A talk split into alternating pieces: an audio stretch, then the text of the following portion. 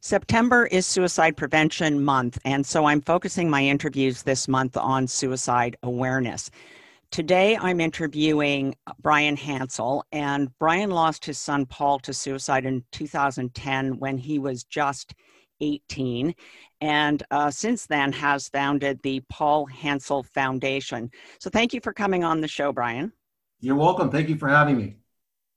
Can you tell me about Paul when he was young? Sure. I mean, Paul, uh, almost from, from birth, he was a, you know, a fun, uh, uh, outgoing uh, individual, uh, liked to laugh and giggle and play. And um, he was uh, a good student, um, did, did, uh, did well at school. Um, and and uh, he, he danced competitively. He was uh, very musically inclined. He liked to, uh, he played uh, the guitar, piano. Um, he sang and uh, he composed his own songs. And uh, some of those songs are still up on um, on uh, Apple Music. And uh, he created this little album. There were, you know, there were, there were fun songs for him to, to write and play. Um, but he, and, and he really started songwriting when he was eight years old. And uh, just, you know, at that time, what's in the imagination of an eight-year-old? Um, and uh, so it, it was always great listening to uh, what he would come up with. When Paul was twelve years old, he, uh, I had brought home an article from a magazine about a songwriting competition. And I brought that home to, to him in uh, September, really towards the end of September. And the uh, contest, or the, the, all submissions had to be in by the fifteenth of uh, November. And Paul said, oh, I got to enter this. I said, I, I said, there's not a lot of time. You know, you've got to write the song. You've got to lay the music down. You have to record it. And we have to get it submitted into the U S by the fifteenth of November. I don't think you have enough time. And by the way, what do you know about writing and uh, laying out music? And he said, nothing, but I'll learn. So he uh, he then embarked to, uh, to understand what it was going to take to write musical notes on on uh, on musical sheets of paper and uh, lay his song down. I mean, every spare moment of every waking hour, you see Paul sitting on the piano bench with his guitar across his lap and uh, composing this song. I, he was twelve years old, so we managed to get the song in on time and and. Um, then he got his, his results came back, and he's twelve years old, and, and uh, they judge in ten different categories, and, um, you know, no formal training, just did it. And he scored an average of six and a half out of ten, um, on, uh, on his, uh, on his writing. Um, and then, and then, uh, you know, through high school, he, he, he was, uh, he had lots of friends, uh, had lots of great social time, uh, was ambitious. I, you know, maybe school came to him uh, too easily, but he was a good student through through uh, through high school and was able to receive a, a bit of a grant um, uh, for his marks um, in going on to university. Interesting that he went, um, I believe, into business and accounting and, and not music, when clearly music was a real love for him. And I have heard some of his songs, and it's uh, they're pretty cool, and it's it's pretty neat that he's uh, on iTunes, and you can still you can still hear his music. So when Paul graduated from high school, he went to Brock. Correct. And he continued to be an outgoing, lively person and very involved with friends in school.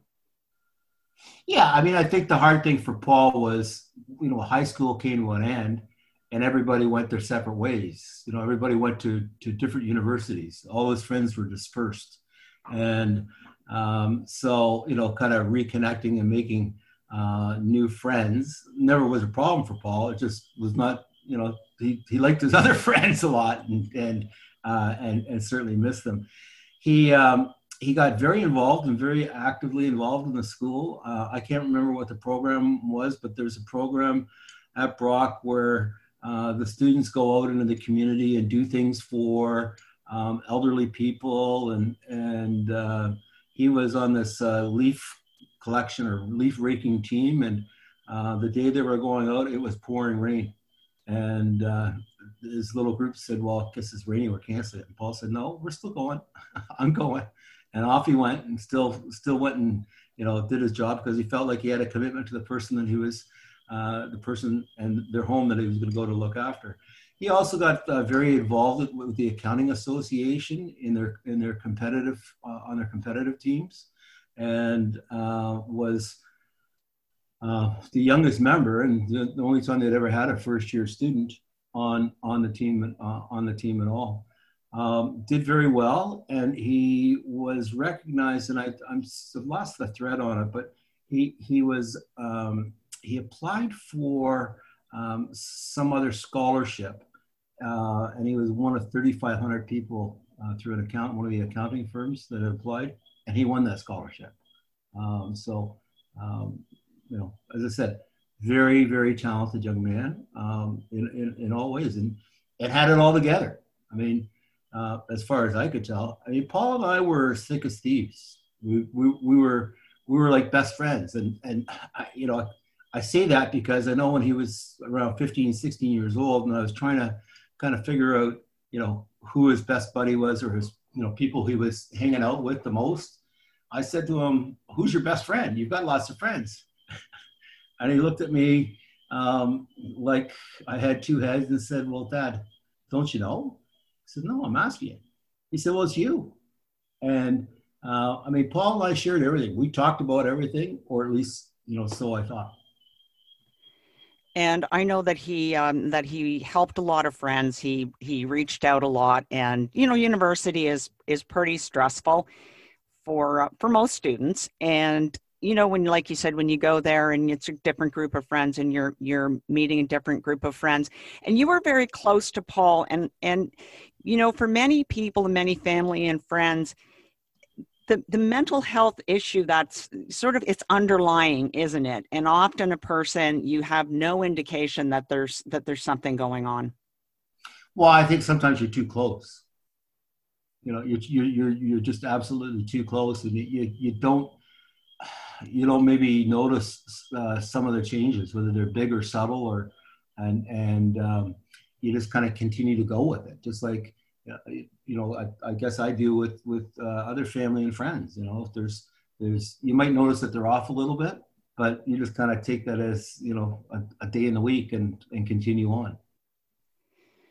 And so, two thousand ten, that's when Paul lost his life to suicide. And after that, you started the Paul Hansel Foundation, and to sort of carry on his memory and to really get involved in talking about mental health issues and being out in the community. So is that what what you were thinking when you started the foundation? Well, great question. I had no idea what I was thinking. What I was thinking was, let's not waste money on a lot of flowers, and um, you know, you know, as kind as it is for people to do that, I, I, I just got ahead of it and said, you know, in lieu of flowers, uh, we'll set up a, mo- a memorial fund, and and uh, a lot of money was do- a lot of money was donated. It then became a foundation, um, and uh, you know, at that point in time, we we we had decided that the mission of the foundation would be to um, promote and support programs that are aimed at the mental and emotional well-being of children and youth. And so whatever they were, so the whole idea as we got going on it, after we had this kind of nest egg of money, uh, the whole idea was that, you know, you can give twenty-five dollars to lots of things in charity, but you never really know what happens with the money or what it, what to support. You might get a letter saying globally we were able to do this, you know, organizationally we were able to do that. Um, and and I just really wanted it to be something that people could attach it themselves to, and, and, and said, you know what, instead of just, you know, sending twenty-five dollars once, why don't we take twenty-five dollars ten times, and we'll go and, and, and support a program somewhere. So we started supporting things at Paul's High School, and we started supporting things um, at uh, Uh, the Reach Out Center for, for Kids in uh, Halton, and, and it's the lead agency for child and youth mental health. And so there's different different uh, initiatives that we helped to sponsor. We actually created a um, something else that's called the Paul Hansel Hands Up Fund, because Paul was a hands-up guy. He'd give you a handout if that's what you needed to start with, but he, he wouldn't let you, you kind of suck them dry. It was going to be, I gave you a start, now let me give you a hand up. You're going to do the work yourself here. And there are many, many examples of, of uh, how, how Paul did that. And then we also supported Brock University uh, through the Student Association, because at that time, there, the Student Association uh, leadership was very engaged in the whole topic of, of uh, mental health, and they started running wellness weeks. So we um, put money in to sponsor and support a wellness week at uh, Brock University. Do you think universities are, I've talked to a bunch of, you know, universities over the last couple of years, and Brock in particular has won some awards for its mental health programs for its students. Are universities recognizing the mental health issues, and are they providing enough support for students who are, you know, undergoing so much stress and anxiety at school? Well, you know, I think that the, we're still trying to get our hands around the definition of this, right? I mean, there are some people who go to university that have an identifiable mental health Ill, uh, issue, or maybe even a mental illness. And those are people that go in and, and they're able to support, and there's programs to support them, right? It's the ones that aren't, uh, are, are, that, that, that, that aren't going with, um, Uh, a diagnosis ahead of time, or even even even conditions ahead of time. So, you know, as I always say, is that is that uh, it's okay to feel sad, and sad by my definition is stressed, anxious, or depressed. Right? Now, over the long haul, prolonged periods of stress, anxiety, or depression, either on their own or in combination, can lead to a me- mental illness, and that's just a place we don't want to get to. But you know what? We all have good days and we all have bad days. And sometimes our days go back and forth. Unfortunately, some people get stuck in a less than favorable day or a less than favorable mindset and can't work themselves out of it. So I think the universities are doing, or, or, or at least what I know of Brock, I can't speak globally for all universities. I think they've certainly stepped up their game in terms of mental health supports, but it's really, It, it, it is, it's very reactionary. And uh, quite honestly, what I believe and what the foundation believes needs to happen is that mental health, well, first of all, mental health is as important as physical health. And uh, education around mental health has got to be inserted at the youngest possible age.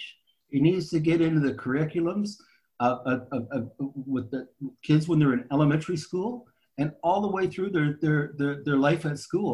And it needs to be a mandatory part of the curriculum. Um, and and because uh, we're not taught about our mental health. You know, what we often learn about mental health is, you know, really that it's, you know, some deep, dark place. Um, and and it, it, it shouldn't be that way, doesn't need to be that way. And, and it, truly the only way that we're gonna get ahead of this curve is by providing people with the tools to look after their mental health each and every day. And each and every day, we all need to do something to look after our mental health. So I, the universities are doing fine in, in, in, in or Brock is in, in terms of, of, of responding, I think, but um, they're just, it just needs to be one heck of a lot more proactive. It's interesting, um, I did talked to um, some people at uh, the Brock Health Center, Mental Health Center, a few weeks ago, and we were talking specifically about the challenges students are going to have this year with having to learn virtually. And they're not going to be experiencing, especially the first year students. And I had one student telling me, you know, I'm going to miss that first scary day when it's really stressful and you go to your first class and you start to meet people. And I thought, that's a really strange thing to say, but the more I thought about it, I thought, yeah, that's part of going to university. It's it's part of, you know, your first week, um, frosh week, and all of the all of the activities.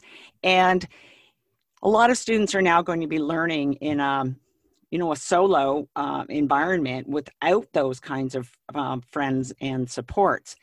But we're also seeing some increases in mental health awareness and certainly uh, issues with parents and kids who have been at home for the last seven months. And there are, there are a lot of parents who are experiencing anxiety, especially for the first time. They've never, they've never really, I mean, they may have had underlying anxiety, but they've never really recognized it. And now we're seeing more and more people coming out and talking about mental health issues. And I think that that's really positive. Obviously, um, COVID is not positive at all, but I think it's very positive that there's going to be a uh, uh, more people kind of saying, hey, you know, this, this exists. I understand this now, and we need to do something about it. Well, for sure. I mean, listen, uh, you know, you, your, you know, your overriding theme of of of of, um, of your interviews this month is around suicide and suicide prevention. Uh, but let me tell you, um, in Canada, on average, and I just I want to underline this point that that it's it's reported, but the reported Uh, number of losses of life due to suicide a day is twelve people. We lose twelve people a day. That's that's, that's close to four thousand people in a year, right?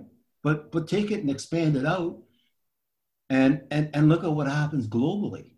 Globally, we lose close to a million people a year. So virtually, take all of Niagara region and Hamilton and most of Burlington and come back in a year's time, and nobody lives there anymore, because people have lost their lives to suicide. And that's the right way to call it, by the way, okay? Um, it's, it's, it's, it's, it's a loss of life due to a mental health condition that results in somebody losing their life, their, their life to suicide. So, you know, I think put a different label on, do whatever you want to do, but uh, it certainly doesn't get the time and attention um, that other things do.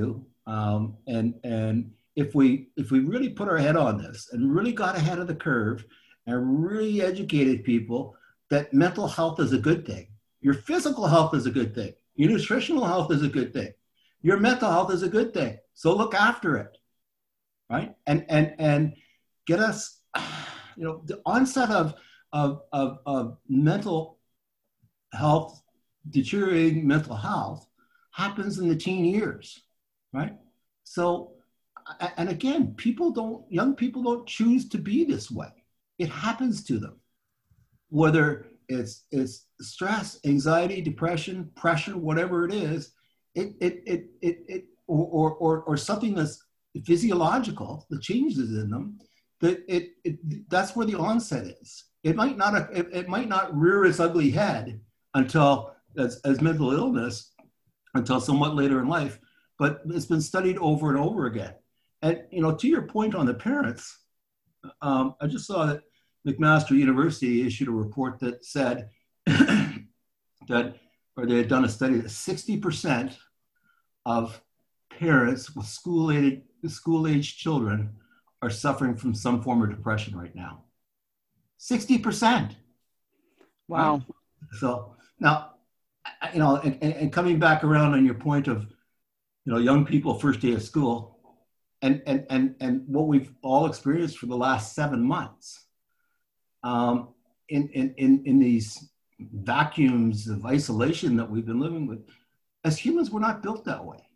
Okay, as humans, we want to have a sense of belonging and a sense of community, right? And so, I really feel for these uh, university students at at whatever level that they're, they're at. Is that their sense of belonging and their sense of community has now been cut off, for lack of better words. Um, and the, the, the ripple effect is gonna last a very long time.